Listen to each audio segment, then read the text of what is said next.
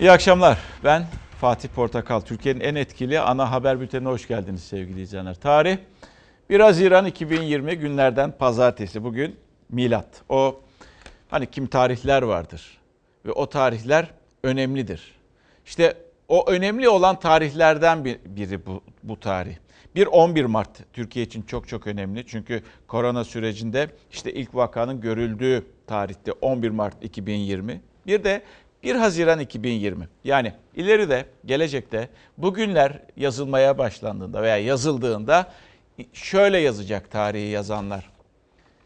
2020 e, yılının Haziran ayının birinde Türkiye koronavirüsünü atlatmış, en azından atlatmış görünüyordu ve 1 Haziran tarihinden itibaren de e, yeni normalleşme süreci başlamıştı Türkiye'de caddelerinde, sokaklarında, her yerinde diye. İşte 1 Haziran'ın böyle bir özelliği var. Bugün size bir soru soracağım. Nasıl? Etrafınızı nasıl gördünüz? Yani 1 Haziran'dan itibaren yasaklar kalktı ya, kısıtlamalar da kalktı. Hayat normale dön yani yeni normale döndü. Siz ne diyorsunuz? Düşünün. Peki ben ne diyorum? Bugün gördüğüm kadarıyla kaldığı yerden tekrar her şey başladı. Tabela kaldığı yerden.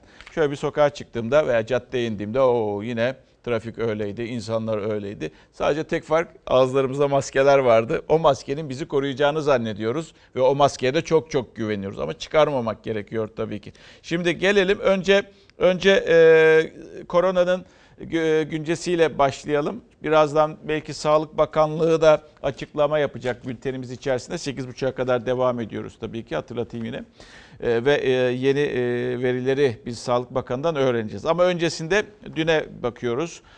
163.942 vaka Türkiye'de iyileşen sayısı 127.973 bu bizi mutlu ediyor.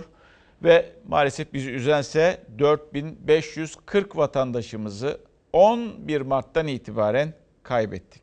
Ya daha doğrusu ilk hayatını kaybeden yurttaşımızı 17 Mart'ta duymuştuk ve ondan bugüne 4540 e, vatandaş hayatını maalesef kaybetti. Peki bundan sonra bizi ne bekliyor? Yani e, bilim kurulu ne diyor? Ki bilim kurulunun önemli bir üyesi Profesör Doktor Serhat Ünal kendisi hatta bu e, koronavirüsüne yakalanmıştı. Hatırlayacaksınız o günlerde iki ay öncesinden bahsediyorum ve atlatmıştı dediği çok çok önemli.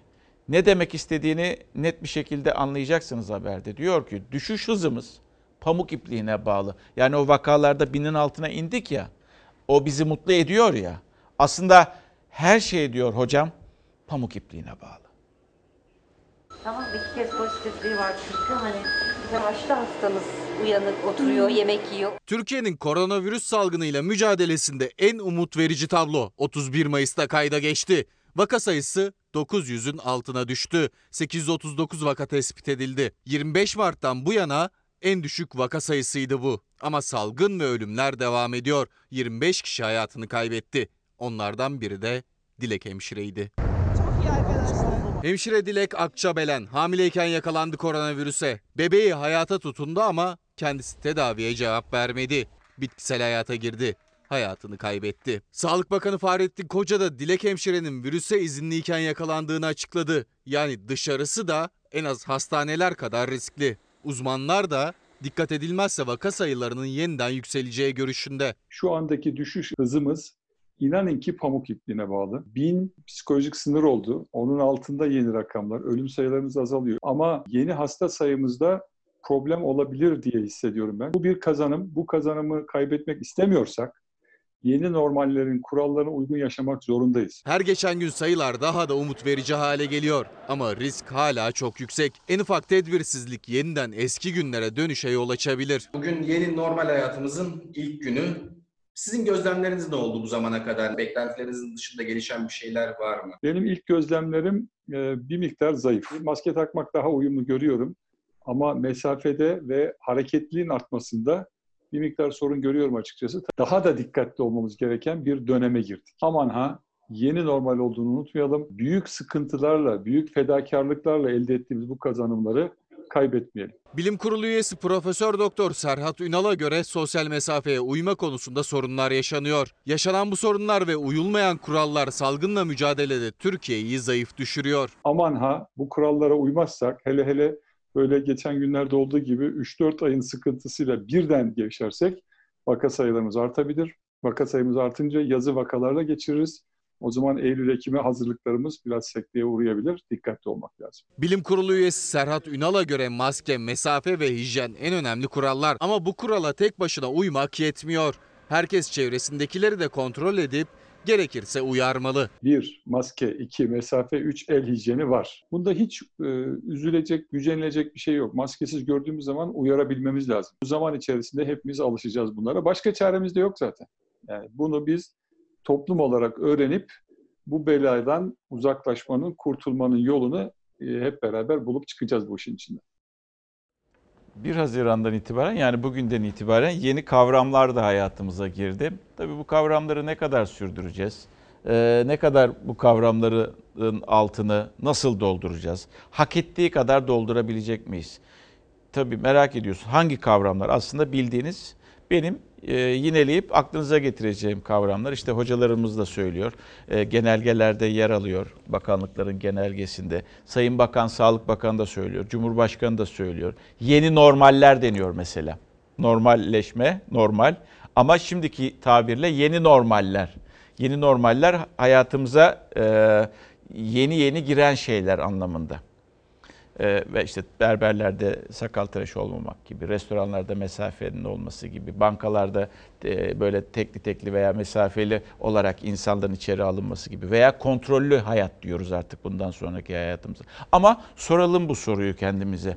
Acaba, ben de kendime soruyorum tabii ki, samimi de olmaya çalışıyorum. Acaba yeni normallere uyuyabiliyor muyuz? Veya kontrollü hayatı ne kadar yerine getiriyoruz? Ne kadar yerine getirebileceğiz önümüzdeki günlerde? Ne var ki bu bilim insanlarının söylediklerini de kulak arkası yapmamalıyız ki bizim sağlığımız için çabalıyor bu insanlar. Ha, anladığımız anladığımız şu. Özetle aslında kısa lafın e, uzun lafın kısası şu.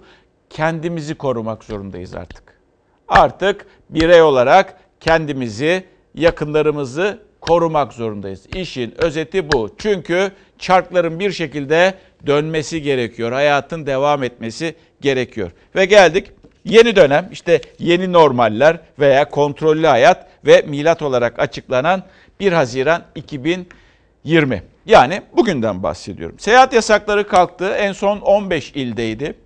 14 büyükşehir artı Zonguldak'taydı ve işte artık Türkiye'nin her yerine e, tıpkı 11 Mart öncesinde olduğu gibi seyahatlerimizi yapabileceğiz. Seyahat kısıtlamaları kalktı. Sadece o değil, sadece o değil. İşte tüm bu dönemde yani 1 Haziran bugünden itibaren neler hayatımızda, neleri görmeye başladık tekrar. Aslında iki aydır görmediklerimizi, yoğunlaşan trafiği gördük, insanlar sokaklardaydı, restoranlarda mesafeler vardı. Evet onlara da tanıklık ettik. Umarım bunun devamı da getirilebilir ve altta gördüğünüz de kapalı çarşıydı.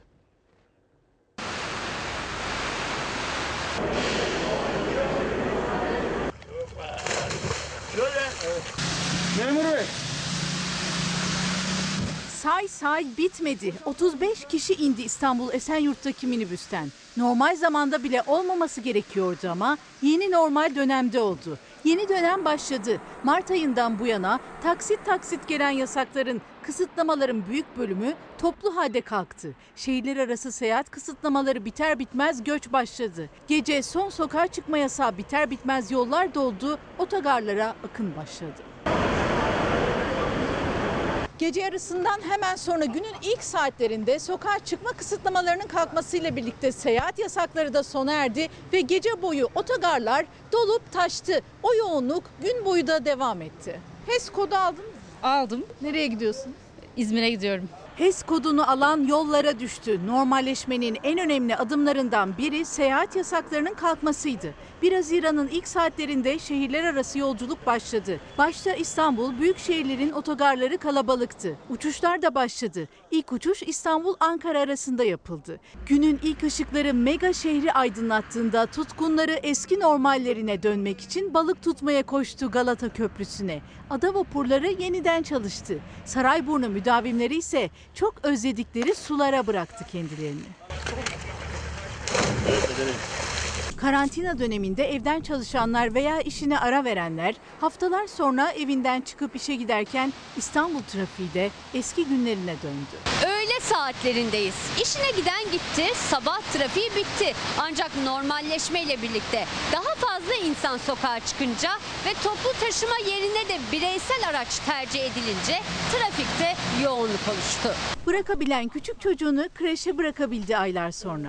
Normalleşme süreciyle birlikte bugün itibariyle kreş ve anaokulları da açıldı. Sabahın erken saatlerinden itibaren veliler de öğrencileriyle birlikte kreş ve anaokullarına geldiler. Onları okullara bırakarak işlerine döndüler. Özlemiş miydin okulu? Evet, Arkadaşlarını göreceksin.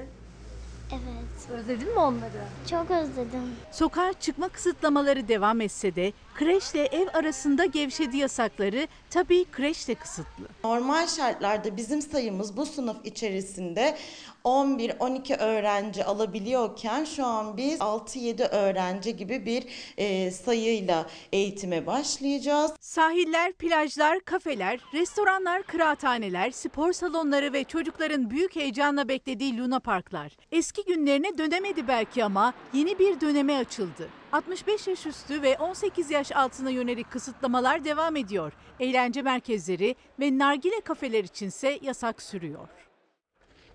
Bu arada e, İDO'nun seferleri de başlıyor. Onu da söyleyeyim. Yeni Kapı Yalova, Yeni Kapı Yalova, Pendik Yalova sefer, seferleri e, bugün itibariyle başlıyor. 2 Haziran itibariyle de bünyesindeki seferleri kademeli olarak başlatacak. Bugün itibariyle başlayanlar Yeni Kapı Yalova ve e, Pendik Yalova seferleri. Ha, benim gözlemim hayat kaldığı yerden devam ediyor. Yani bu kadar. Şu görüntü bile bakın cansız bir görüntüden bahsediyoruz. 4 adet fotoğraf karesi. Aslında bu bile bize çok şeyi anlatmıyor mu? Mesela sosyal mesafe kapalı çarşıda ne kadar var ki orada? Ne kadar olabilir? Onun yanında her restoran belki işi kurtarıyor şu anda. Şu an için kurtarıyor. Yarını bilmiyoruz. Mesela şuradaki kare. Buradaki karede sosyal mesafe falan yok. Yani insanlar yürüyorlar, ediyorlar. Belki kimilerinde maske de yok. Onu da bilmiyoruz. Ha, yola baktığımızda yol zaten bir afat. Yani çok kötü. Ya baksanıza İstanbul trafiği belki şu anda bile trafik %40'larda %50'lerde. İstanbul trafiği demişken de ulaşım diyeceğim. Biliyorsunuz e, tüm e, toplu taşımlarda Türkiye genelinde %50 sınırlaması vardı. Kapasitenin %50 kadarını, %50 kadarını ancak toplu taşımda e, araçlar alabiliyordu. Şimdi bir genelgeden bahsediliyor. E, Bir yarım saat kadar önce konuşulmaya başlandı. İçişleri Bakanlığı genelgesi İl, İller İdaresi Genel Müdürlüğü'ne tüm illere geçmiş e, olduğu söyleniyor ve e, bu %50 uygulamasının kaldırıldığı ifade ediliyor, söyleniyor. Tabi bu soruyu ancak soruyoruz. İçişleri Bakanlığı'ndan net bir açıklama alamadığımız için şu anda e, yani toplu taşımada kısıtlama kalkıyor mu sorusunu soruyoruz ama ortalıkta bir genelge de e, dolaşıyor internet ortasında. Yani ve arkadaşlarım şimdi söylediler İstanbul trafiği yüzde 60'larda yoğunluk. Var mı görüntümüz?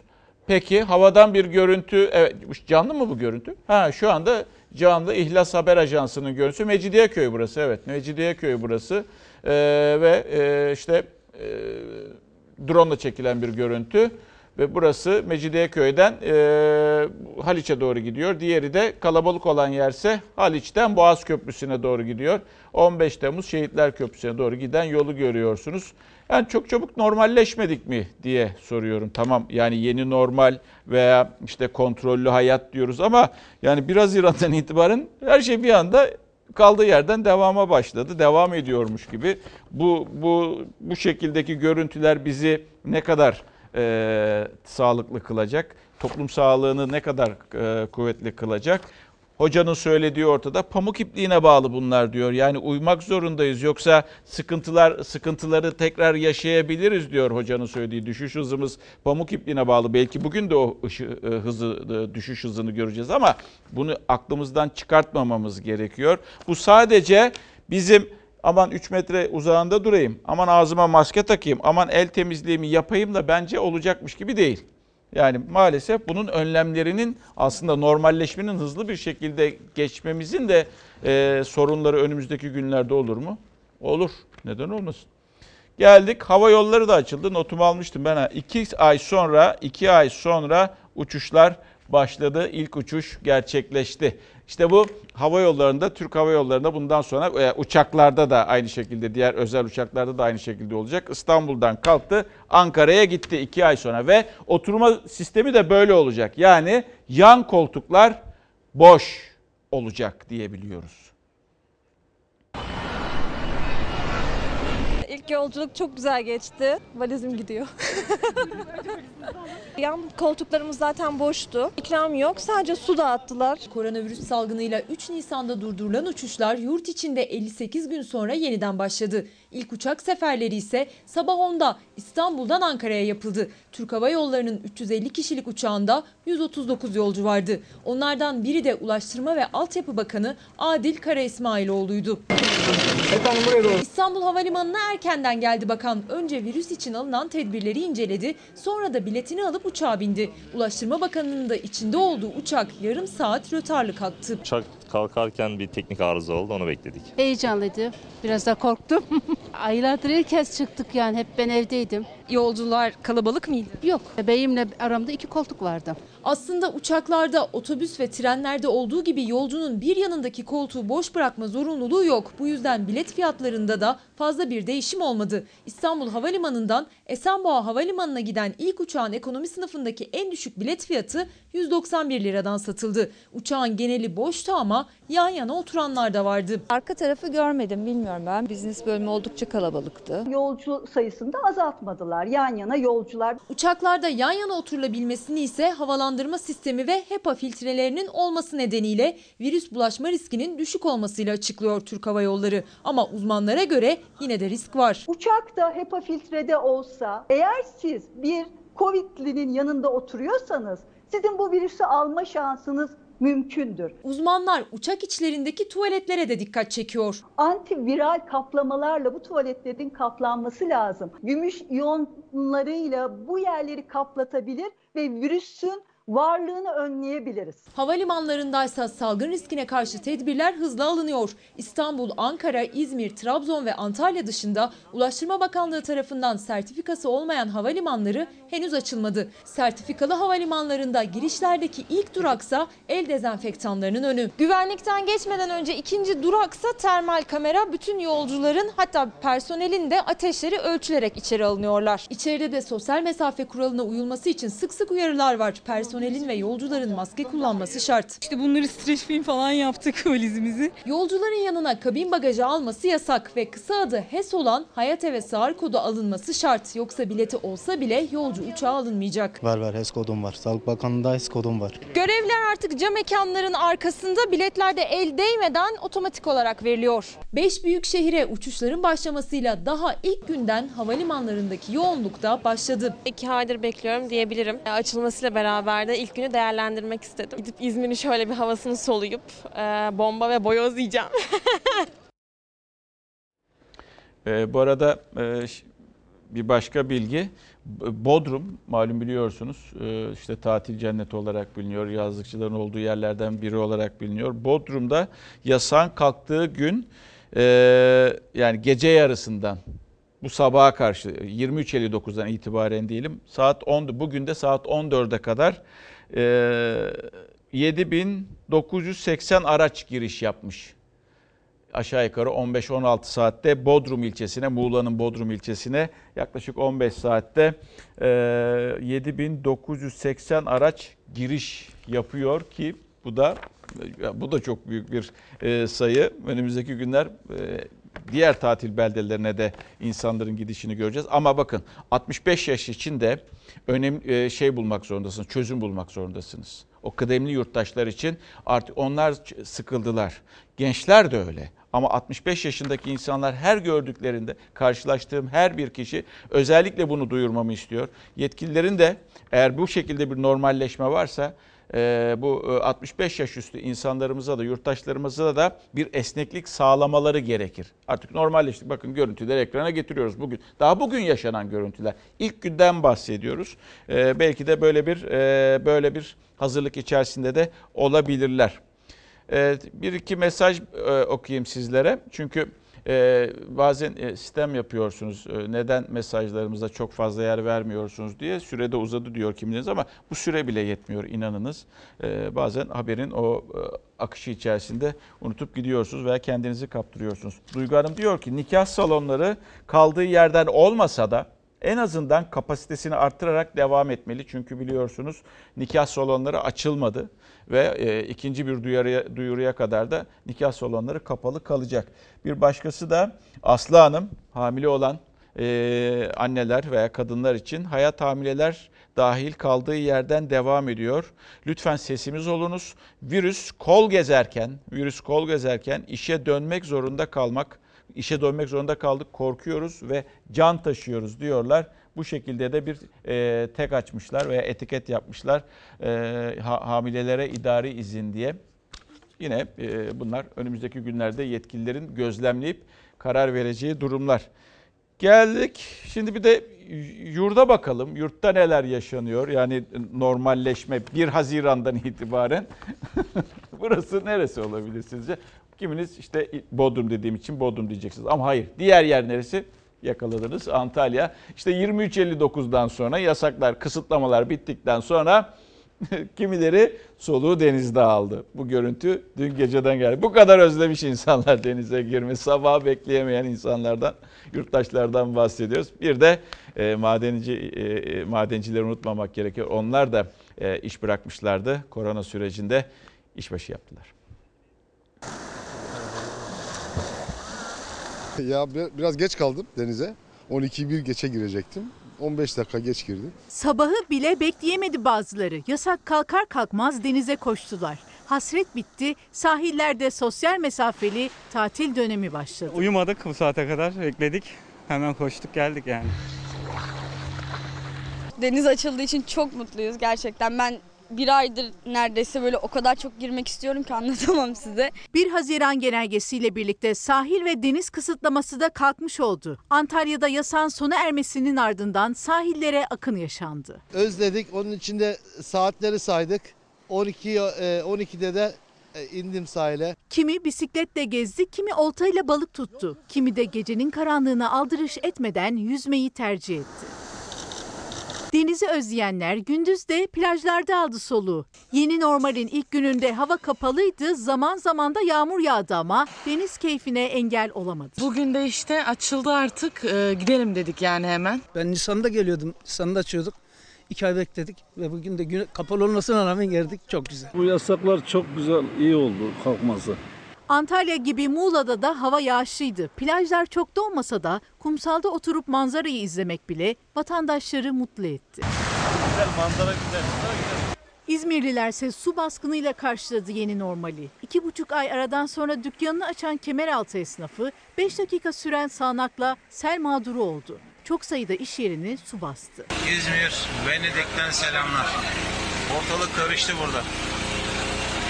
Dükkanlara yağmur suları geldiği için sıkıntılar.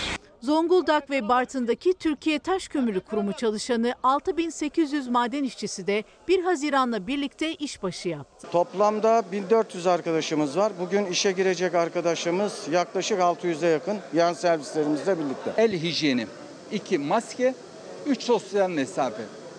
Çıktıktan sonra da evlerine gidesiye kadar maske olacaklar. Giderken servis arabalarında maske olacak. Antalya'da sağlık turizm belgesi alan 5 yıldızlı otel ilk müşterisini alkışla karşıladı. Hoş geldiniz. Aslında biraz tedirgindim ama otelle görüşmelerimizi yaptıktan sonra o tedirginliğimiz kalmadı. Mevlana Müzesi, Kapadokya, Göbekli Tepe, müze ve öğren yerleri de normalleşme sonrası ilk turistlerini ağırladı. Kapılar virüs tedbirleriyle açıldı. Tarih aşkı e, salgın önüne geçti. Buradan sonra da devam edeceğiz gezimize. Adana'da bir kebap dükkanı davullu zurnalı açılış yaptı. Kurban keserek inşallah bu e, güne bereketli başlamak için adım attık. Gün içinde de kentteki kebapçılar doldu taştı. Çok hasret kaldık. Çok şükür açtılar.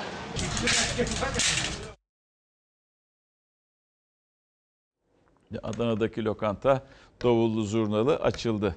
Adana'daki lokantalar açıldı. Sadece Adana'da değil artık e, normalleştik ya yeni normaller veya kontrollü hayat. Bunları unutmayacağız. Ko- kontrollü evet kontrollü sosyal hayat. Onu yazayım ben araya. Kontrollü sosyal hayat. Bunları unutmayacağız. Bu iki yeni tabir karşımızda. Ama tabii bunun isim bulmak güzel de e, e, bunu devam ettirebilmek çok çok önemli. Lokantalar oturmalı döneme tekrar geçti. Çünkü paket servis yapıyorlardı kimileri. Yani bunlar iki ay önce aslında bize çok normal gelen ama 1 Haziran'dan itibaren de yeni normaller arasında kattığımız şey. Çünkü artık oturmalı servis tekrar başladı ama onların da standartları değişti. Şöyle normalleşmenin ilk gününde nasılsınız diye soralım. Yani daha tam alışamadık ya. Zaten millet baksana bomboş her taraf boş. 30 senedir şu caddedeyim. Buranın ekonomisi benden sorumlu. Çay servisi mi yapıyorsunuz Evet. dükkanlara? Evet. Yani sizin e, ekonominizin iyi olması için dükkanların açık olması. E tabii ki büt- zincir. Size de benden bağlı değil ki. Zincir gibi. Zincirin bir tanesi koptu mu ne yapar? Hepsi kopar. Ben biz konuşurken bir dükkan daha kepengini açıyor. Açtı bak kızlar da geldi. Evet. Beşiktaş'ın 30 yıllık çaycısı Yusuf Akyıldız tam 70 gündür evdeydi. Ekonomik olarak zora giren, heyecanla normalleşmeyi bekleyenlerden de o da. Tüm esnaf gibi. Ama özellikle restoran ve kafelerdeydi gözler. Hem çalışanlarda yeniden işe dönmenin heyecanı hem de müşteri gelecek mi merakı vardı. bir şeylerin dengesi artık sağlanması gerekiyor. Yoksa insanların dayanacak gücü de kalmadı. Doğru. Yani esnafların da dayanacak gücü kalmadı. Çalışıyor muydunuz Covid süresince? Yok Evdeydiniz. çalışmadık evdeydik. Bugün mü açtınız dükkanı? Bugün açtık. İki gün önce temizliğimizi yaptık. Böyle bir te- e, tedbir aldık e, naylon olarak şey olarak.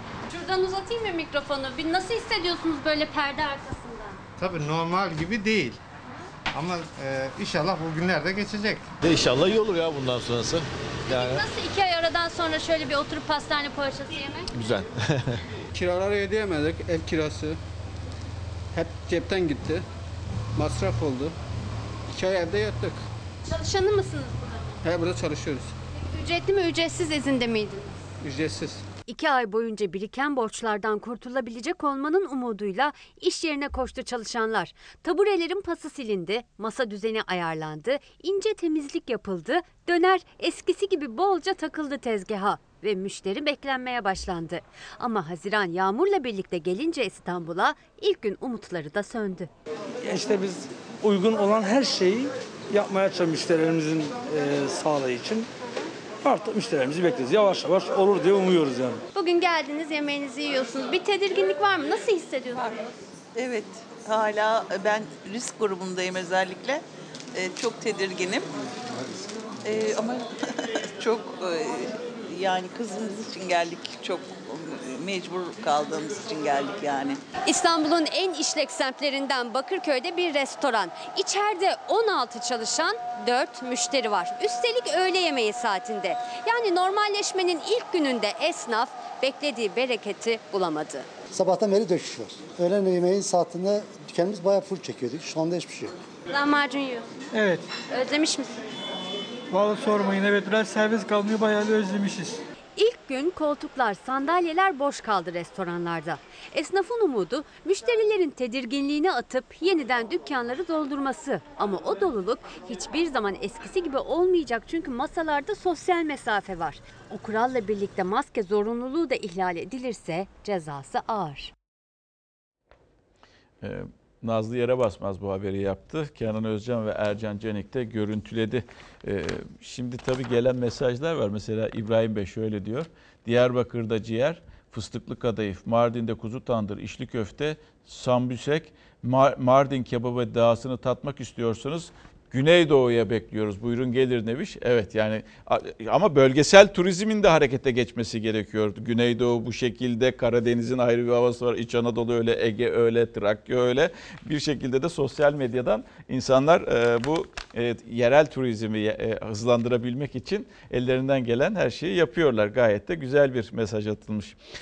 Toplu taşıma bilgisini az önce paylaşmıştım. Bir genelgeden bahsediyor. Bu genelge elimdeydi benim ama bir teyit edilmesi gerekiyordu. E, soru olarak sormuştuk. E, toplu taşımada kısıtlama kaldırıldı. E, genelgenin İçişleri Bakanlığı tarafından işte valiliklere gönderiliyor. 81 ile genelgenin bir maddesi var. A maddesi var. A maddesinde şöyle deniyor.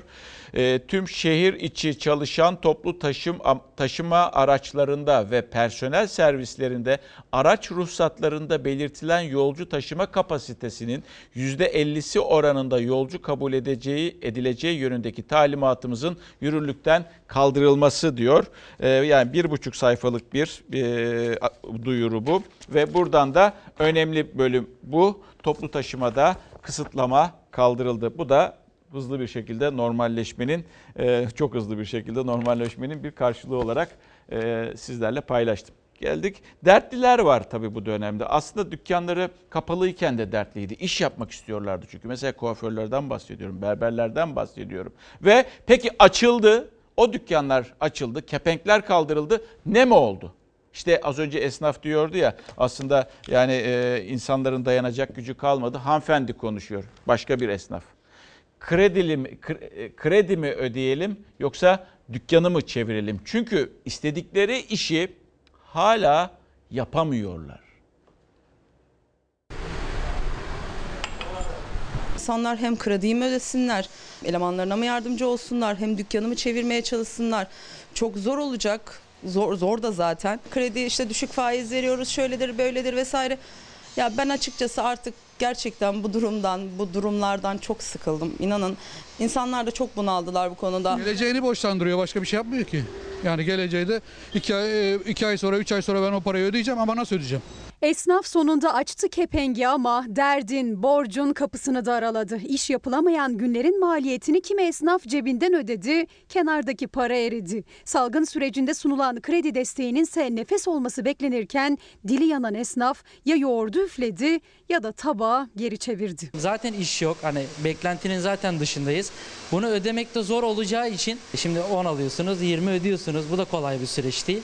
Tüm tedbirler alındı. Sabit müşteriler arandı. Hijyen seviyesi en üst seviyede tutuldu ama yeni normal eski işleri beraberinde getirmedi. İşler sakin. Ee, çok eskisi gibi bir yoğunluğumuz yok ama elimizden geldiği kadar kendi müşterilerimize de yaptığımız dezenfektan olaylarından haberdar etmeye çalışıyoruz. Zor bir süreç, kolay değil. Yani burada yaklaşık 10 kişi evine ekmek götürüyor. Çok şükür bir birikimimiz vardı. Ee, bu üç ayda da onları mağdur etmedik. Çünkü e, devletimizden gelen bir yardım vesaire gibi bir durum vardı fakat biz onu da almadık henüz. Çünkü başvurusunu yaptığımız halde henüz dönüş olmadı. Sevgi Hanım sonunda kepengi açtı. Üstelik çalışanlarıyla eksiksiz açtı. Bunu da kendi cebindeki parayla yaptı ama hazıra daha dayanmıyor. Sevgi Hanım'ın şu an düşünmek istediği son şey ise kredi borcu. Şu an mesela yeni daha tele, e, internetimi ödedim. Mesela kapalıydı. Elektriğim, suyum, doğalgazımı düşünmeyeyim ya. Bunu bari düşünmeyeyim gerçekten. Ömer Şahin ise yeni kredi çekemedi. Zaten borcu vardı bankaya. Salgın nedeniyle kredi erteleme seçeneğini kullandı. Ama bunun da bir maliyeti oldu ona. 3 ay erteleme dediler. 3 ayda 1500 lira faiz koydular. Ne kadar? Yani 20 bin liraya 1500 lira Hesap uymazsa çarşıya. hesap uymazsa geri kapatacağız. O zaman kredi borcu ne olacak? Yani başka bir şey yok. Hesap çarşıya uyacak mı? Zaman gösterecek. Salgına uymadığıysa kesin. Kısıtlamalarla açılan kahvehaneler gibi. Ne sen kır beni ne ben kırayım seni. 18 yaşına kadar lütfen girme içeri. Mehmet Akdemir'in işlettiği kıraathanenin girişinde işte bu tabela var. Mehmet Akdemir'in asıl müşteri kitlesi ise 65 yaş ve üzeri. Ama onlar da yine bir süre daha evde kalacak. Diğer yaş grubundaki müşterilerin gelme nedeni olan oyunlarsa artık yasaklandı. Yani Mehmet Akdemir dükkanın kapılarını açtı ama yine kara kara düşünüyor. Yani üstümde bir taşıt kredisi vardı. Onu da öt- öteledik. Onu da ödeyemiyoruz. Öyle hepsi üst üste birikti. Bakalım nasıl olacak. Herkes bir beklenti içerisinde bakalım ne olacak. Cümlelerin çoğu öyle bitiyor zaten. Gülşah İnce e, haberi hazırladık. Kazım Gökçe de bu haberi görüntüleyen kameraman arkadaşımızdı. Şimdi tabii e, az önce bir beyefendi vardı. Hasan Bey. Şöyle bir cümle kurdu. Geleceği borçlandırıyorlar. Geleceği borçlandırıyorlar. Evet. Yapacak başka bir şey yok. Neden yapacak başka bir şey yok? İki aydır, iki buçuk aydır çarklar durdu. Türkiye üretmiyor. Çarklar dönmüyor. Alışveriş yok. İnsanlar para harcayamıyor. İnsanların gelir düzeyi ya aynı kaldı ya düştü. İnsanlarda gelecek korkusu var. Devlette de korku var. Ne korku var? Daha doğrusu hükümette çarkları bir şekilde döndürmek zorundayız. Bunu yapmak zorundayız. İşte bugün destek paketi açıklandı. Geçtiğimiz hafta bilgisini vermiştim. Kamu bankaları e, bir duyuru yapacaklar. Bir paket hazırlanıyor. Ekonomik paket, kredi paketi hazırlanıyor diye. Evet, geleceğe borçlandırıyorlar bizleri veya kullanacakları ama yapacak başka bir şey yok. Parası olan kendi cebinden harcar. Olmayan da almak isterse. Çünkü günün haberi destek paketi gerçekten cazip koşullara sahip. İşte hem beyaz eşyada hem otomobilde, yerli otomobilde hem mobilyada hem de tatil yapmak isterseniz kamu bankaları musluğu açıyor. Neyin musluğunu diyecek olursanız tahmin ediyorsunuz tabii ki para musluğunu. Ama aldığınız o paranın bir geri ödemesi var. Bunu unutmayınız. Kamu bankaları tarafından bugün açıklanan paketlerin temel amacı e, gündelik hayatta olduğu gibi ekonomide de normalleşmenin e, sağlanması. Türkiye'de sosyal hayat hareketlenirken ekonomiyi canlandıracak adım kamu bankalarından geldi. 3 kamu bankası konuttan taşıta, mobilyadan tatile 4 yeni kredi paketi hazırladı. Tüketiciye düşük faizlerle kredi verilecek. Üretimi, yatırımı teşvik edecek noktalara yönelmemiz gerekiyor. Sadece kredi paketleriyle, sadece borçlandırarak yaratacağımız canlanma geçici bir canlanma. İlk müjde konut sahibi olmak isteyenlere konut kredisinde faiz oranı 0,64'e indirildi ve birçok kişinin faydalanabilmesi için kişi başına verilecek kredi miktarı sınırlandırıldı. Üç büyük ilde İstanbul, Ankara ve İzmir'de 750 bin lira kredi çekilirken diğer illerde 500 bin liralık kredi çekilebilecek ve peşinat ödemeleri %10'lardan başlıyor. Sıfır konut alımlarında bir yıl ödemesiz 15 yıla varan vade imkanı sunuldu. İkinci el konutlarda ise aylık faiz oranı %0,74. Örneğin sıfır konut için 100 bin liralık kredi çekildiğinde toplam geri ödemesi 171.184 lira. Satışlar azaldı. Sıfırıyla ikinci eliyle otomotiv sektörü durma noktasına geldi. Zor günlerden geçen otomotiv sektörüne taşıt kredisi destek paketi can suyu olacak. Şöyle ki anlaşmalı firmalardan araç alındığında düşük faizlerle kredi imkanı sunulacak. En fazla 6 ay ödemesiz 60 aya varan vadeyle kredi kullanılabilecek. İkinci elde taşıt kredisi en fazla 7 yaşındaki araçlar için geçerli. Limit ise 150 bin lira. Binek otomobil için çekilen 50 bin liralık kredinin toplam geri ödemesi ise 67 bin 647 lira. 6 ay ödemesiz 60 ay vadeli ve aylık 0,55 faiz oranı. İşte sosyal destek paketinin ayrıntıları amaç yerli üretim yapan firmaları desteklemek. Mobilyadan elektroniğe, beyaz eşyaya kadar birçok sektörden yapılacak alışverişlerde kredi miktarı 3 bin lirayla 30 bin lira arasında. Pandemiden en çok etkilenen bir diğer sektör turizm. Sektörü canlandıracak turizm destek paketi. Seyahat acentalarından tatil paketi satın alacak kişilere 6 ay ödemesiz 36 aya kadar vade imkanıyla 10 bin liraya kadar aylık %0,67 faiz oranıyla kredi verilecek. İlk iki taksit firma ve banka tarafından ödenecek. Tüketicinin taksit ödemesi 9 ay sonra başlayacak. Çekilen 10 bin liralık tatil kredisinin geri ödemesi 11.789 lira. Tatilcilerin kredi kartlarıyla faizsiz, 3 ay ödemesiz, 15 ay taksitli ödemeyle toplam 18 ay peşin fiyatına tatil yapabilmeleri de sağlanacak. Bankaların tüketicilere verdiği bu krediler eninde sonunda onlara zarar olarak dönecek. Tabii kamu bankası olduğu için görev zararı yazdıktan sonra mesele yok. Ama bakın olayın özü şu. İki buçuk ayda duran bir ekonomi var. Yani dünya ekonomisi de biz kendimizden sorumluyuz şu an için. Ee, Türkiye ekonomisini konuşuyoruz. Duran, üretmeyen bir ekonomi var. Ve onun bir şekilde çarkın dönmesi gerekiyor. Sistemin işlemesi gerekiyor. E zaten vatandaşın durumu ortada. Devletin kasasının durumu da ortada. Ancak ve ancak uygun koşullarda faizleri düşürerek bir kısmını ödemesiz hale getirerek 6 ay, 1 sene gibi e, imkanlar vererek insanların bankalardan, kamu bankalarından e, para çekmesini sağlıyorlar ve bu şekilde ister istemez sistem dönecek. İnsanlar alışveriş yapacak. Bir soru soracağım size. Önünüzü görüyor musunuz şu anda? Önünüzü genç olarak, yaşlı olarak, kadın olarak, erkek olarak, genç, çocuk olarak önünüzü görebiliyor musunuz sağlıklı bir şekilde?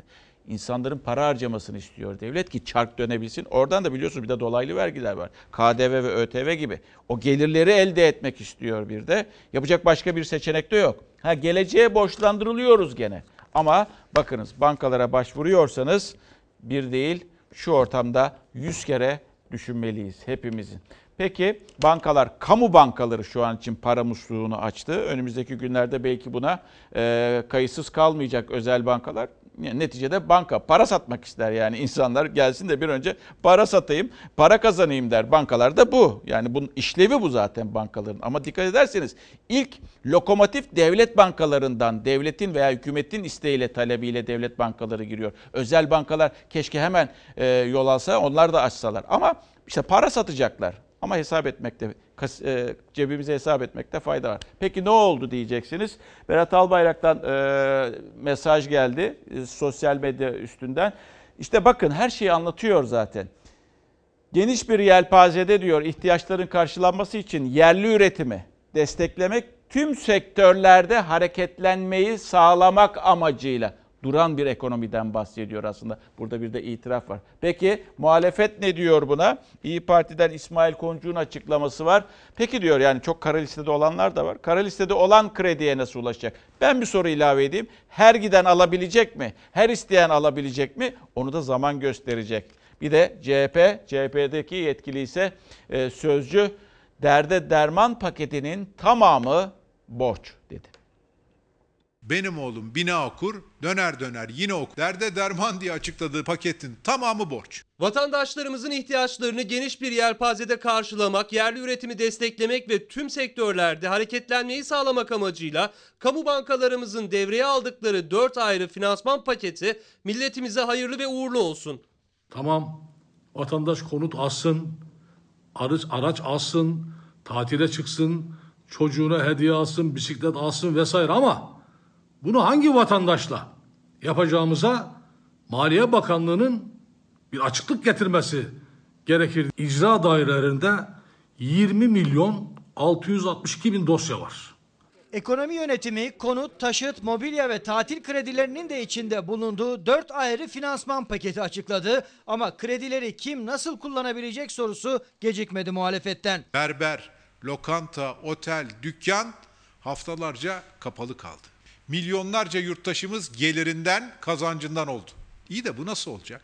Arpacıya borç veren ahırını tez satar. Borçlarını ödeyemeyen, kara listede olan kredi borçlusu sayısı 3 milyon 763 bin. Vatandaşın bankalara ve finansman şirketlerine olan kredi ve kredi kartı borcu 583.6 milyar TL'ye ulaşmış. Siz hangi kredi paketlerini açıklarsanız açıklayın bu kredileri kullandıracak insan bulmanız mümkün olmayacaktır. Kamu bankaları üzerinden düşük faiz oranlarıyla vatandaşa kredi vererek piyasayı canlandırmayı, korona sonrası normalleşmeyi hedefliyor iktidar. Ama aşağıya çekilen kredi faizleri ve ödeme seçenekleriyle ilgili tartışma var. 0.64 faiz aşağı yukarı 7'nin üzerinde bir yıllık faiz de demek. Bu krediler indirimli krediler değildir. Mesela turizme verdikleri 10 bin lira kredi 6 ay faizi öteme, ötelemeli. Ya 6 ay ödemesiz bunu banka veriyor zaten. Tek yaptığınız bankaları emirle,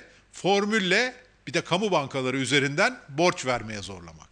Bu iş borçla değil, tefeciyi sevindirerek değil, yeni bir bütçeyle.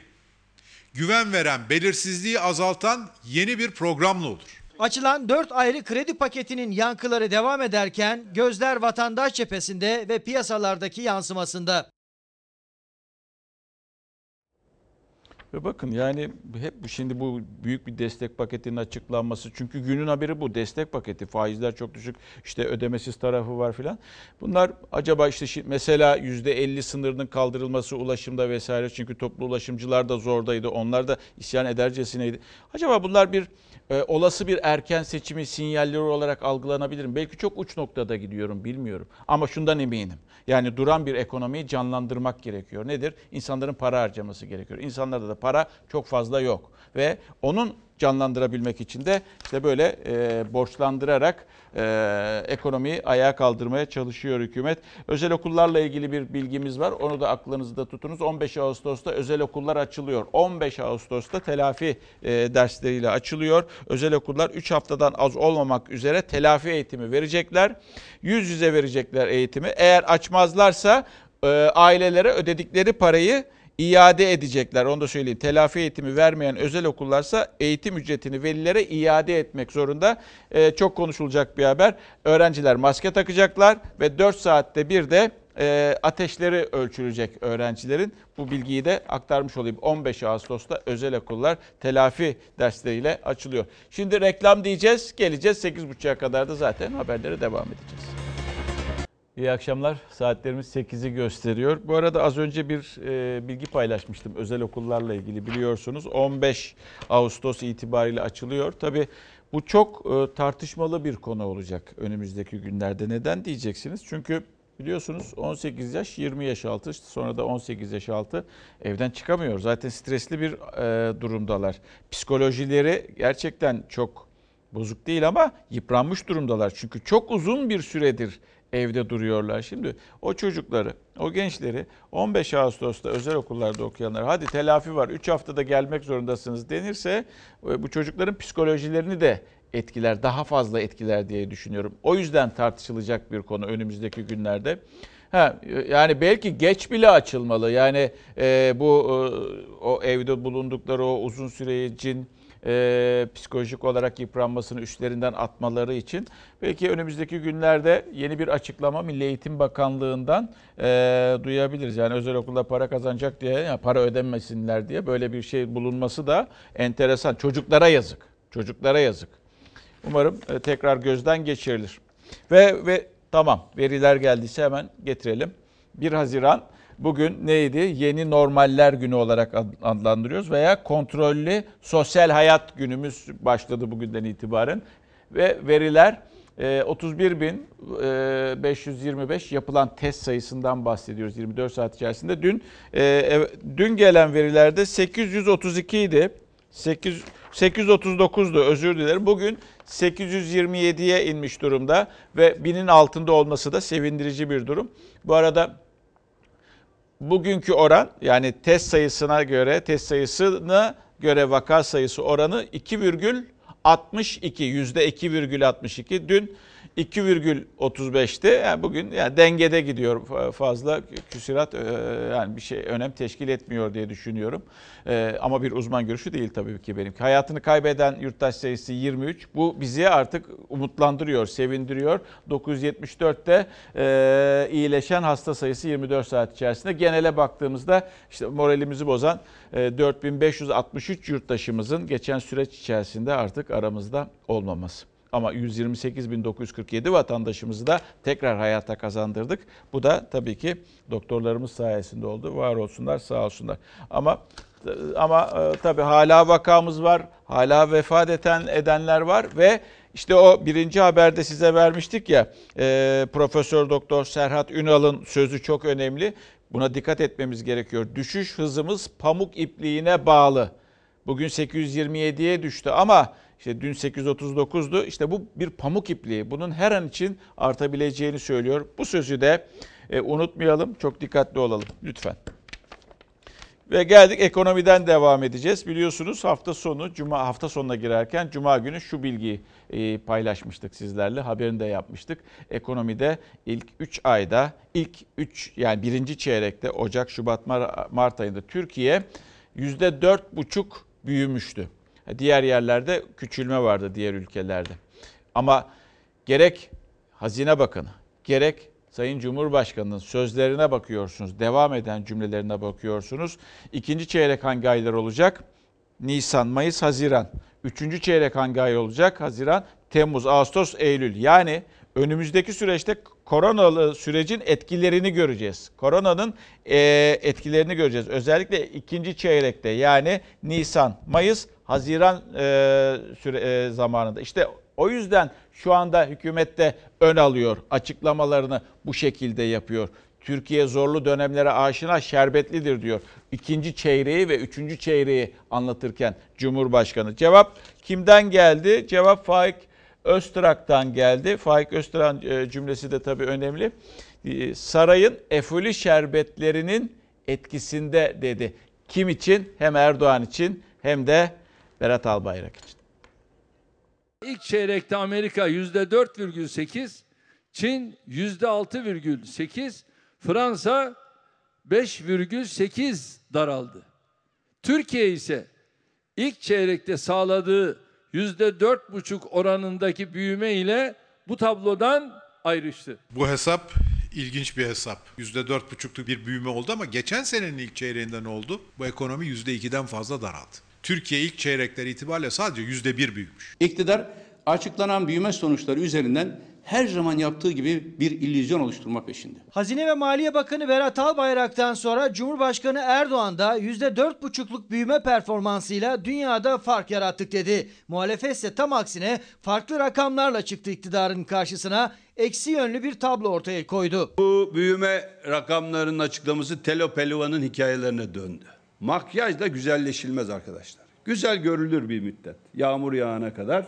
Türkiye ekonomisi dünya örneklerine kıyasla pozitif ayrışarak yılın ilk çeyreğini %4,5 büyümeyle tamamlıyor. Yandaş müteahhitler büyüyor, arpalıklardan nem alananlar, saraylar büyüyor ama milletimiz gerçekten büyük sıkıntı içinde. İktidarla muhalefetin büyüme rakamlarından çıkardığı sonuç birbirinden çok farklı. Erdoğan ilk çeyrek rakamlarını dünya devleriyle karşılaştırdı. Korona salgınıyla birlikte şaşkınlık yaşadıklarını söyledi. Biz krizlere şerbetliyiz mesajı dikkat çekti. Dünya ekonomisinin önde gelen tüm ülkeleri salgın döneminde yaşadıkları kayıpları nasıl telafi edebileceklerini henüz bilmiyorlar. Ancak Türkiye bu tür zorlu dönemlere aşina hatta bir anlamda şerbetli bir ülkedir. Dünyanın hangi ülkesinde?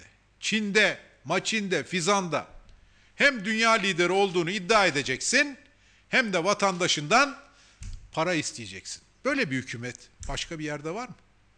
Hala da millete IBAN numarası göndermeye devam ediyorlar. Bu toplanan paralar nereye harcandı? Kime yardım yapıldı? Bu yılın ikinci çeyreğine yani Mart, Nisan, Mayıs aylarına dair büyüme beklentisi için ortak paydada buluştu iktidarla muhalefet. Her iki tarafta sıkıntılı gelecek rakamlar dedi. Ülkemiz için ikinci çeyrek bir parça sıkıntılı gözükse de sonrası aydınlıktır. Bu ekonomi yönetimi liyakatsizliği ve ciddiyetsizliğiyle Türk iktisat tarihine geçecektir. 1 milyon işsiz artmış. İkinci çeyrek için 10 civarında bir küçülme.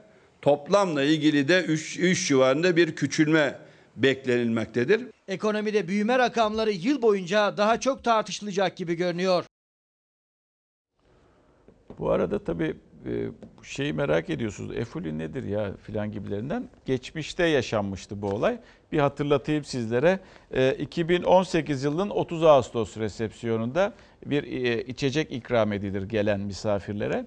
Oradan zaten e, öğrendik bizler de. E, liçi meyvesi aslında. E, resepsiyon sırasında bu ikram edilmişti. Böyle kral me- kral meyvesi de deniyor e, ve e, üzüm tadında bir içecek. Onun da bilgisini bu şekilde vermiş olup ilk bunu 2018 yılının 30 Ağustos resepsiyonunda duymuştuk.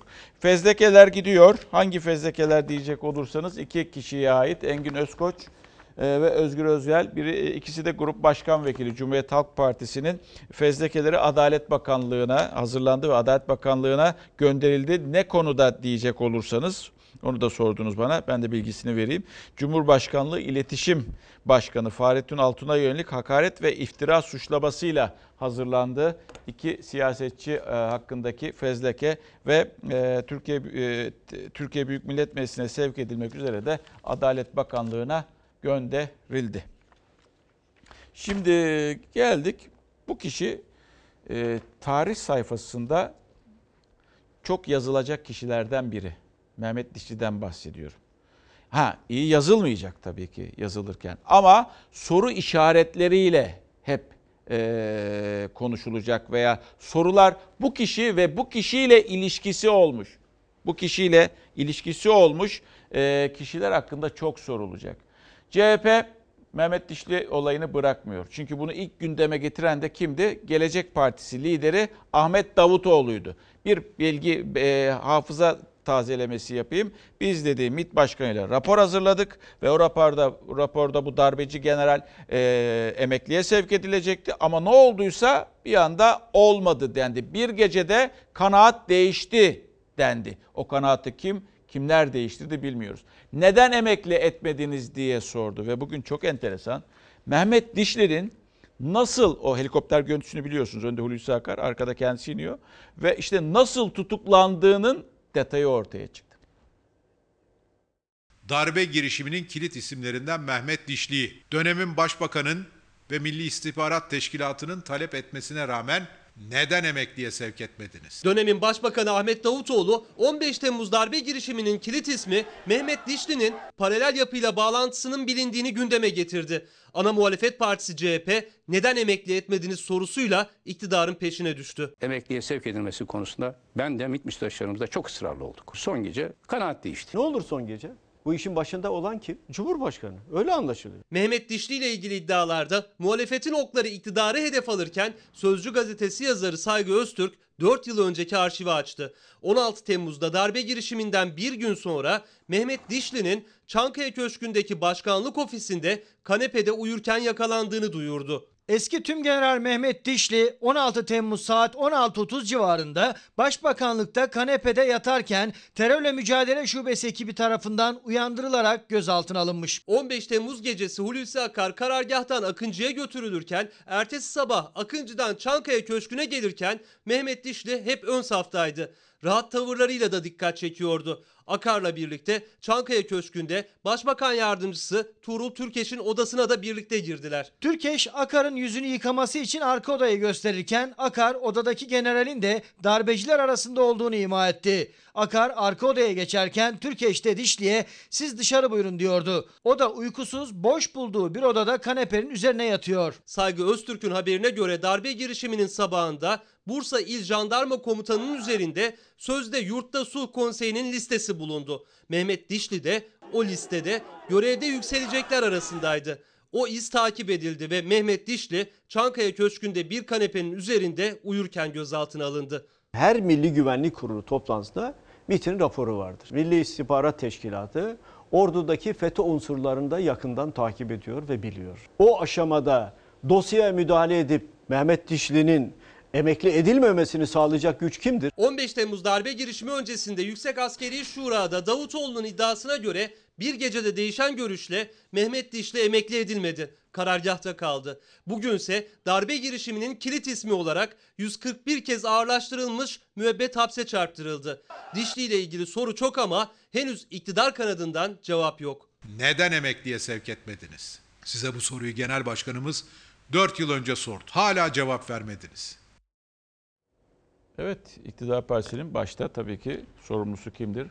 Erdoğan'dır. Sayın Erdoğan'ın bu soruya cevap vermesi gerekir. Neden emekliye sevk etmediniz? Kanaatinizi değiştiren neydi sorusunun aslında açıklaması Sayın Erdoğan'dan gelmesi gerekiyor. Tam 7 yıl önceydi. Hatırlatmasını yapmak gerekir. Hafızaları yeni e, tazeleyeyim. E, gezi olaylarından bahsediyorum. 30-31 Mayıs, 1 Haziran ve e, işte e, bugün e, yıl dönümünde İstanbul Büyükşehir Belediyesi'nin iştiraklerinden metro İstanbul İstanbul Valiliği kararıyla Taksim Şişhane metro durakları ve Taksim Kabataş Finiküler Finiküler hattı saat 16'dan sonra kapatılacağını duyuruldu.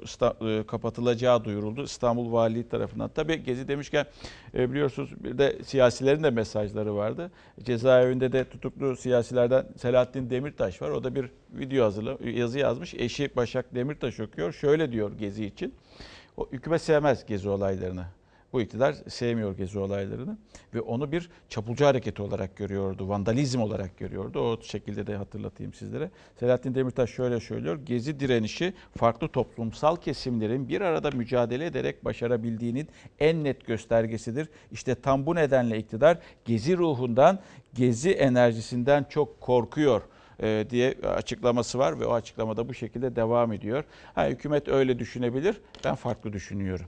Ben bir çapulcu hareketi veya bir başka şey olarak düşünmüyorum. İnsanların bunalan insanların, baskıdan bunalan insanların endişeleriyle ve korkularıyla Taksim Meydanı'na gitmesiydi. Ha, ortak noktada buluşulabiliyor mu? Hayır, buluşulamıyor maalesef.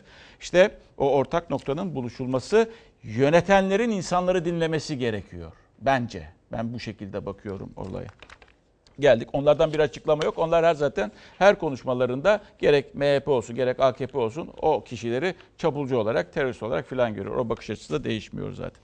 Geldik bir başka tartışma konusu. Siyasette yarın da meclis açılacak. Artık daha fazla siyaset konuşacağız. Ee, kontrollü sosyal hayat günlerinde sevgili izleyenler. İşte bir OHAL, OHAL tartışması başladı. Daha doğrusu OHAL tartışmasından yönetim şekline, daha otoriter bir yönetim şekline evrilmenin olduğunu iddia ediyordu CHP lideri. Sadece o değil, e, İyi Parti'den de e, Aytun Çıray'ın bir açıklaması var. O cümle içerisinde bu sorunun cevap bulması gerekiyor. Kim tarafından cevap verilecek? İktidar tarafından. İşte kimleri kastediyorsunuz diyor İyi Parti yetkilisi.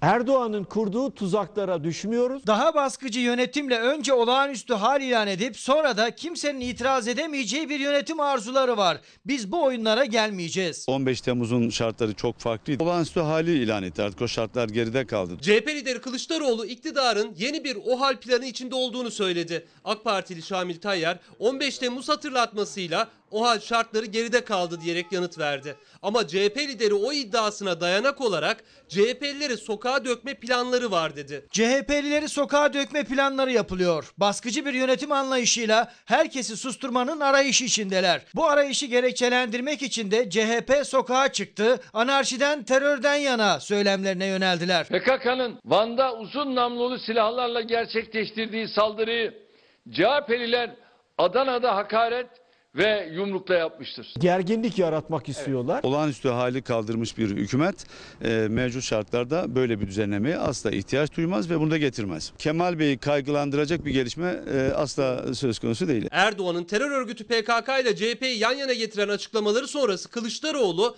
CHP'ye tuzak kurulduğunu söylemişti. Bu kez iktidarın o hale zemin hazırladığı iddiasında bulundu. Erdoğan'ın darbeden, terörden medet umanlar, ezanı susturmaya çalışanlar sözleri de muhalefetin gündeminde. Darbelerden, terörden, kaostan, sokak olaylarından medet umanlar kimlerdir? Ezanları susturmak isteyen hainler kimlerdir? Sayın Erdoğan eğer bunları somut olarak ortaya koymuyorsa bir korku siyaseti yapıyor demektir. Artık iktidar demokrasi deyince ortağıyla beraber açılışını yaptığı bir adanın inşaatlarını anlamaktadır. Arpa unundan kadayıf olmaz. Bu saray iktidarından da hiçbir şey olmaz. Erdoğan gidiyor. Erdoğan demokrasi, ekonomi, siyasi ahlak, ısraf açılarından ülkemize bir yüktür. Bunu görüyor. Yerinde nasıl kalabileceği arayışı içinde. Ama bu arayışlar onun istediği sonucu vermez. Son gelişmeleri de dikkate aldığımız vakit anlaşılıyor ki bu reformlar acilen çıkartılmalıdır. Ve MHP lideri Bahçeli'nin siyasi partiler kanununda değişiklik çağrısı. AK Parti ve MHP çalışıyor ama içeriği belli değil. CHP lideri Sözcü gazetesine verdiği röportajda iki temel değişiklik önerisini dillendirdi. %10 seçim barajını ya kaldıralım ya da makul düzeye indirelim. Artık 7 mi, 5 mi, 3 mü, 1 mi? Ama mutlaka indirilmeli. Milletvekillerini liderler değil millet seçsin. Millet iradesinin daha güçlü şekilde yansıyacağı sağlıklı bir mekanizmayı kurarlarsa bundan bir vatandaş olarak mutluluk duyarım. Şamil Tayyar olarak %10 barajının tümden kaldırılmasını daha doğru buluyorum. E, soruyorsunuz ya işte e, muhalefet yetkililerini veriyorsunuz diğerleri nerede? Yani konuşan sadece Şamil Bey iktidar partisinden.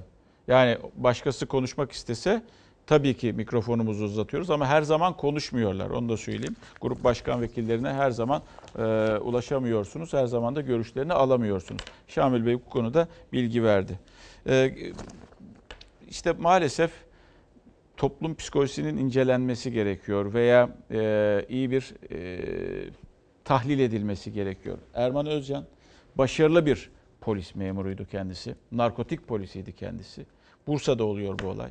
İki grup kavga ediyor ve kavgayı ayırmak isterken şehit düşüyor.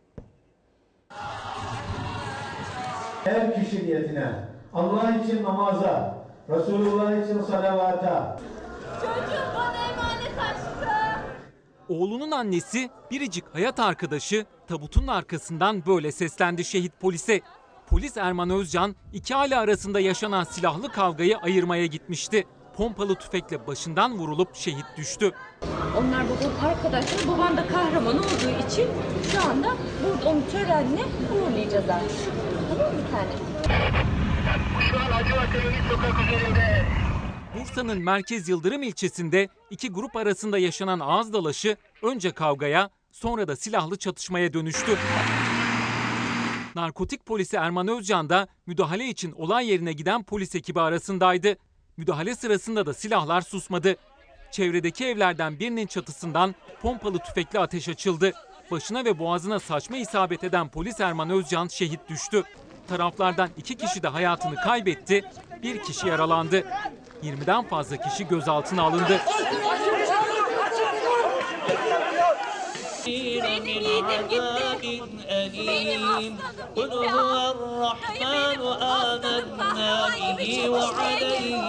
İçişleri Bakanı Süleyman Soylu olayın hemen ardından sosyal medya hesabından taziye mesajı yayınladı. Hem başsağlığı diledi hem de saldırıyı en sert şekilde kınadı. En başarılı dönemini geçiren polislerimizi bir haftadır hedef gösterenler mutlu musunuz diye sordu.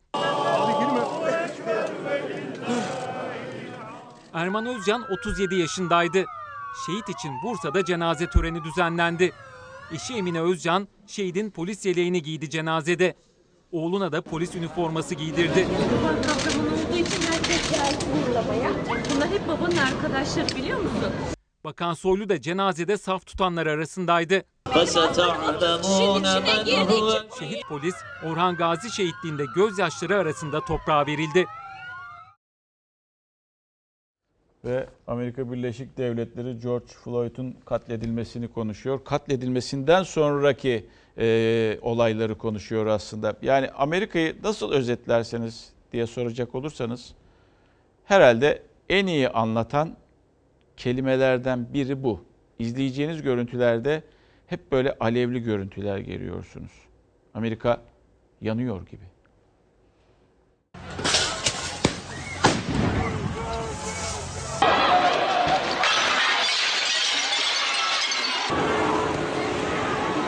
Sokağa çıkma yasakları fayda etmedi. Irkçılık karşıtı isyan dalga dalga büyüdü. Kaos Amerika'nın dört bir yanını sardı. Başkan Trump iki geceyi sığınakta geçirmek zorunda kaldı.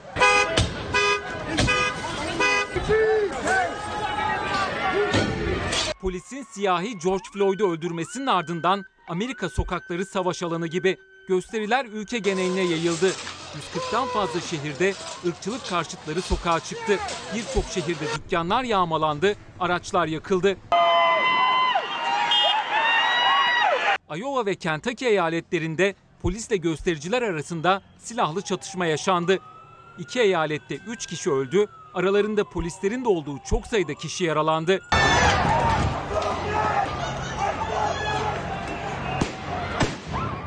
Atlanta kentindeki gösterilerse yeni bir polis şiddetine sahne oldu. Bir aracı durduran polisler iki siyahi genci gözaltına almak istedi. Yolcu koltuğundaki kadını araçtan çıkartırken camını kırdıkları otomobilin sürücüsüne şok tabancasıyla ateş açtılar. Görüntülerin yayınlanmasının ardından iki polis görevden uzaklaştırıldı. Üç polis ise masa başı göreve çekildi.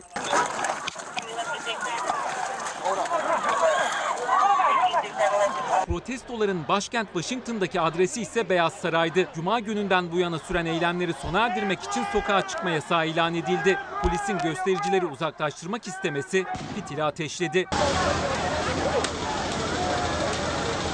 Göz yaşartıcı gaz ve ses bombalarıyla müdahale edilen öfkeli kalabalık Beyaz Saray çevresinde dükkanlara saldırdı, camları kırdı. Amerikan bayrağı direkten indirilip parçalandı. Araçlar ters çevrildi, bazıları ateşe verildi. Yaşananlara sert tepki gösteren Başkan Trump, Antifa olarak adlandırılan antifaşist harekete hedef aldı. Trump, protestoları şiddete dönüştürmekle suçladığı hareketin terör örgütü olarak tanınacağını açıkladı. Suriye'de süren iç savaşta terör örgütü YPG PKK'nın yanında yer alan Antifa, aralarında İngiltere ve Almanya'nın da olduğu pek çok ülkede aktif durumda. Trump'ın pazar günü kamuoyu önüne çıkmaması merak konusu oldu. Amerika medyası başkanın sığınağa indirildiğini öne sürdü. Üstelik sadece dün değil, Trump'ın cuma gecesi de sığınakta kaldığı belirtildi. Irkçılığa karşı gösteriler sürerken Trump yanlıları da sokakta. Silahlı gruplar göstericilere karşı yollara kontrol noktaları kurdu. Bazı kentlerde ise Trump destekçileri araçlarını eylemcilerin üzerine sürdü. 6 gündür süren olayların bilançosu ise belirsiz. Şu ana kadar kesinleşmiş 4 ölü var. Ülke genelinde yüzlerce kişinin yaralandığı, 5000'e yakın kişinin gözaltına alındığı iddia ediliyor. Irkçılık karşıtı gösteriler Amerika'dan dünyaya da yayıldı. Birçok ülkede protestolar düzenlenirken İngiltere'de Amerikan elçiliğine girmek isteyenlerle polis arasında arbede yaşandı. Türkiye'deyiz. Saros Körfezi önemli bir körfez. Cennet bölgelerden biri. Orada bir liman yapılmak isteniyordu doğalgaz gemileri için. Ve ÇED'den dönmüştü ama şimdi yeni bir iddia var. Çevreciler de onu dile getiriyorlar. ÇED sürecinin yeniden açılması söz konusuymuş. Başlaması söz konusuymuş. İstemiyoruz yavrum. Neden istemiyorsunuz? İstemiyoruz. Denizimiz kirlenecek. Arazilerimizde hiçbir hayır kalmayacak. Burası bizim nefes aldığımız yer. Burası bizim cennetimiz. Bizim cennetimizi onların bitirmeye hakkı var mı? Ama iddiaya göre onların sesleri duyulmadı. Sesler bir yana mahkeme kararı da öyle. Saros Körfezi'nin muhteşem güzelliğine zarar verebilecek liman inşaatı için yeniden kollarını sıvandığı öne sürülüyor. Saros FSRO liman ve boru hattı projesinin mahkemece iptal edilen ve hukuksuzca yeniden başlatılan ÇED sürecinde birçok yazılı itiraz dilekçesine rağmen Çevre ve Şehircilik Bakanlığı ÇED raporuna son şeklini vermiştir. Sazlıdere köylüleri ayakta. BOTAŞ likit doğalgaz taşıma ve yükleme için liman yapmak istiyor. Bu da doğalgaz yüklü gemilerin körfeze girmesi demek. 17 kilometrelik boru hattı için binlerce ağacın kesilmesi, tarımsal alanların verimsizleşmesi endişesini taşıyor köylüler. Defalarca eylem yaptılar, ses yükselttiler. Sonunda ÇED olumlu kararı iptal edildi. Asla istemiyorum. Torunlarıma, torunlarımın geleceğini düşünüyorum. Denize gelemeyecekler, deniz kirlenecek. Ben kepçenin önüne yatacağım. Ben ölürsem öleyim. Torunlarım kalsın geride rahat. Kepçenin önüne yatmayı düşünürüz. Asla vermeyiz. Bilirkişi raporunda 90 civarında aykırılık, mahkeme kararında 14 ayrı hukus- hukuksuzluk varken Çevre ve Şehircilik Bakanlığı'nın 2009'a 7 genelgesine sığınarak hukuksuzca halkın katılımı olmadan yeni bir ÇED süreci başlatması hukuksuzdur. Şimdi çevresel etki değerlendirme yani ÇED süreci yeniden başlatıldı. Saros'un özgün doğasının bozulmamasını isteyen Saros gönüllüleri sosyal medya üzerinden Saros'uma dokunma etiketiyle kampanya başlattı. Saros Körfezi Özel Çevre Koruma Bölgesi yönetim planınca da korunmaktadır. Bu konuda Çevre ve Şehircilik Bakanlığı hukuksuzca başlatılan yeni ÇED sürecini acilen sonlandırmalı ve bu projeye ÇED olumsuz kararı vermelidir. çevrenin önemini aslında korona ile birlikte tekrar anladık ama tabii hani diyorlar da ilk başta işte dünya değişecek, yeni sistemler olacak falan. Hadi ilk adım bakalım Türkiye atsın da görelim atabilecekler mi acaba? Se- e, Selim Ekmekçioğlu önemli bir isim yelken dünyasında. Bundan 3 yıl önce dünya turuna çıktı katamaranı ile birlikte ve daha sonra arkadaşları katıldı. Lütfü Bey ve İbrahim Bey. Onlar da e, önemli isimler yelken camiasında bilinen isimler ve yolları Kızıldeniz'den Türkiye'ye çık- baktı. E, daha doğrusu Kızıldeniz'i geçip Akdeniz'e inmekti. Ama Eritre'de limana yaklaştılar. Bilgileri de vardı Eritre'deki hükümetin. Sonrasında kendilerinden tam 35 gündür 35 veya bugün 36. gün artık veya 37. gün haber alınamıyor.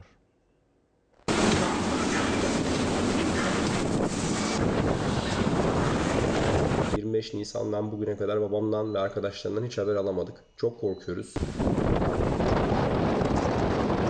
Süreç 2 gün sonra, 3 gün sonra denile denile 35 günün sonuna geldik. Hatta bugün 37. günümüz. Üç denizcinin dünya turunda rotasını şiddetli fırtına değiştirdi. Sığınmak zorunda kaldıkları Doğu Afrika ülkesi Eritre'de ise irtibatları kesildi. En son gözaltına alındıklarını söyleyen Türk denizcilerden 37 gündür ses yok. Türkiye'nin diplomatik girişimlerine ise henüz karşılık verilmedi. Denizcilerin rehin alınmasından ve hayatlarından endişeli aileleri. Askeri yönetim olarak ele alınmış 3 esirden artık güzel haberler istiyoruz. Üç Türk denizci İbrahim Iğnak, Selim Ekmekçioğlu ve Lütfü Erman Atamer tekneyle çıktıkları dünya turunda Ege ve ardından Akdeniz'i aşıp Karayipler üzerinden Endonezya'ya kadar gittiler ve dönüş rotası için Kızıldeniz'e yelken açtılar. Ancak koronavirüs salgını nedeniyle pek çok ülke kapıları ve hatta kanallarını kapattı. Yakıt konusunda sıkıntılar yaşandı önce, ardından da hava şartları.